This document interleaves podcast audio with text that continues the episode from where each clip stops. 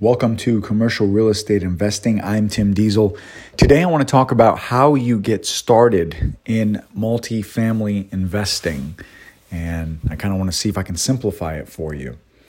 So, if you need any more help or you have any questions on anything, go on www.dieselcommercial.com and you're able to find all kinds of information on there.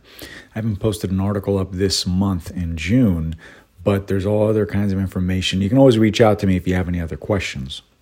So, really, I put up a YouTube video uh, about this just because there's a lot of questions um, around this topic maybe three years ago.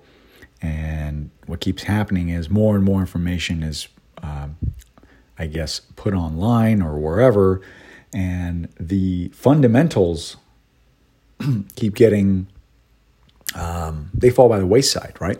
So I figured I'd just kind of uh, update a couple of things, and based on what the market is going to be doing, I think there's going to be more opportunity in this space in particular. And I haven't talked about multifamily in quite a while. So the most obvious thing is, or the obvious question is are tenants paying rent?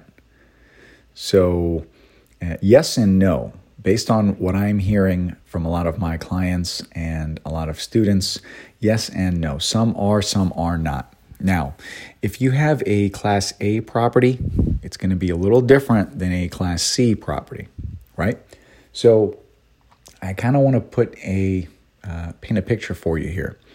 If you're a renter who lost a job and you're you know you're going to be evicted because you haven't paid rent. And you legally can't be evicted at the moment but you're going to go you're going to be evicted soon. Like you know you're t- you're on borrowed time. Well why would you pay rent if you know you're leaving? So why wouldn't you save up whatever cash you can? Um, because you're you're already behind a month or two, right? I mean, you're you're playing a big catch up game. So I, I see that point of view. I, I, I do get it. I, I get you're on your way out. You've got to save up everything you can and just make the move. Like I, I get that side of it. Now, I get the side of the landlord also um, hey, I haven't received rent in a couple of months, and um, you're taking advantage of me here because there is no living for free. So at the same time, you've already filed an eviction. In some cases, landlords have filed the eviction and they've been granted um, the eviction, but it's you're not able to enact on it right now. So you're having an issue of economic vacancy um, versus physical vacancy, right? You have someone in your unit and you're not really uh, collecting any money on it, but you can't find someone else to fill up the unit. And that's going to be an issue here. So, another issue that's going to be coming up, and a lot of uh, apartment gurus are uh, not talking about this, and it's kind of disappointing actually, um, every apartment building, multifamily property needs retail space. They need retail goods. Um, so if you have a gigantic J.C. Penney, um, Best Buy, whatever whatever the store is, whatever it is, it's a big box store. If it goes out of business, a Pier One Imports, for example, well, those people that work there they don't all necessarily have a big house somewhere. Some of them do rent.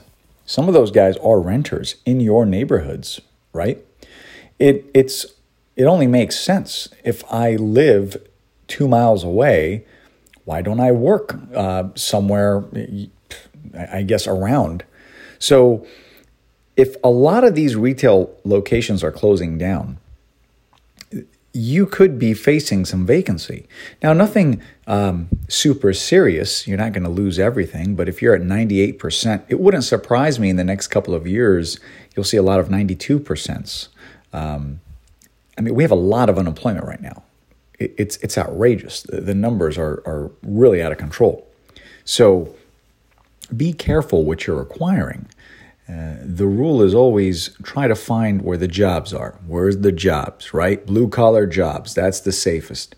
Well, I mean, those jobs are kind of going away too now. Um, they're really, um, you, you're going to have to keep your eyes open. Now, having said all of that, the purpose of this is uh, how do you obtain one of these buildings? Well, now that I've told you all of all, all the negatives about it, I think there could be a lot of opportunity for a new buyer to acquire a property with owner financing. Now, a couple years ago, um, probably more than that, three, four years ago, uh, up and leading up until now, it was a little difficult to get owner financing, only because you had a lot of buyers very aggressive. Right, they're putting um, down payment. Um, or I'm sorry, deposit money, and it goes hard from day one. Um, cash, syndications. I mean, it was really tough. Well, when there isn't a whole lot of um, interested buyers, your offer isn't so ridiculous anymore. It's, hey, listen, we know the property is only worth 1.8 million. I'm willing to give you 2.2, but I'm going to need you to help me buy it. If you're the seller and you bought this property for eight, nine hundred thousand. Now it's worth double, maybe 1.8, maybe $2 million. But you can't get $2 million because you're having vacancy or you're having issues. If somebody comes along and says, listen, I'll give you your full asking price, but you're going to have to help me finance this thing. Um, oh, yeah, they'll listen. I'm actually working on three of them right now. I'll give you guys a little tip on what I used. So put some money in the deposit. Uh, I'm sorry, down payment. Um, so you're you're gonna have to put, let's say it's a million dollar deal for easy math, and you only have 50 grand, which is 5%. And you're going to tell the seller to participate in financing. Now, if this is a, a million dollar deal and you're coming in with $50,000, we got to keep in mind that when you're doing owner financing, you don't have the loan fees, the appraisal fees, uh, inspection. Obviously, that's that's your own thing. That's not the bank's uh, responsibility or anything. So you have those uh, costs coming up. But if you negotiate the terms to where, listen, I'll pay you X amount of dollars a month, and maybe month number six or nine or whatever the case is, I'll give you an extra fifty grand and I'll have you out of this thing in three years or five years or whatever the terms are, it's going to be attractive to this individual because, again, he bought it for eight or 900,000 or whatever the numbers are. You got to make sure he's got equity in this thing. He's making money on that phantom million dollars that really isn't cash out of his pocket. So if you talk to them in this way and explain it to them, uh, owner financing, I think, is going to be pretty big because there's not going to be a whole lot of banks that really want to participate in anything over 75%, I think.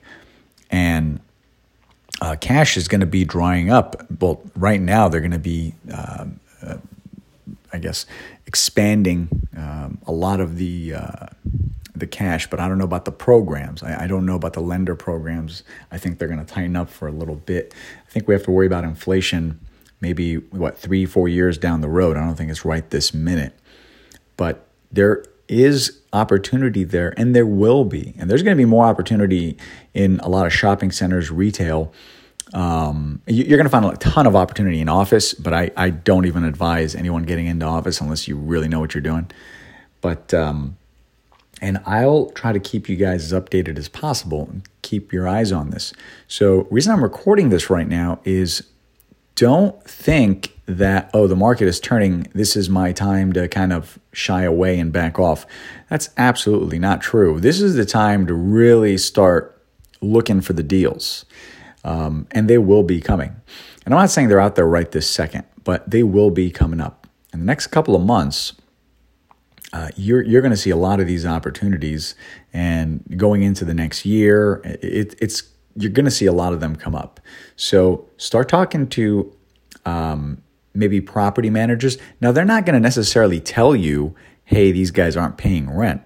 But if you're driving by a building or you find out they're giving all kinds of incentives, uh, one month free or whatever the case are, if your building has a waiting list, why on earth would you give an incentive? It wouldn't make sense. If you're giving all that stuff up, that means you need to entice renters to move in. So I hope that was helpful. Definitely reach out to me on uh, LinkedIn, email, whatever platform you want. Twitter, if you have questions, let me know.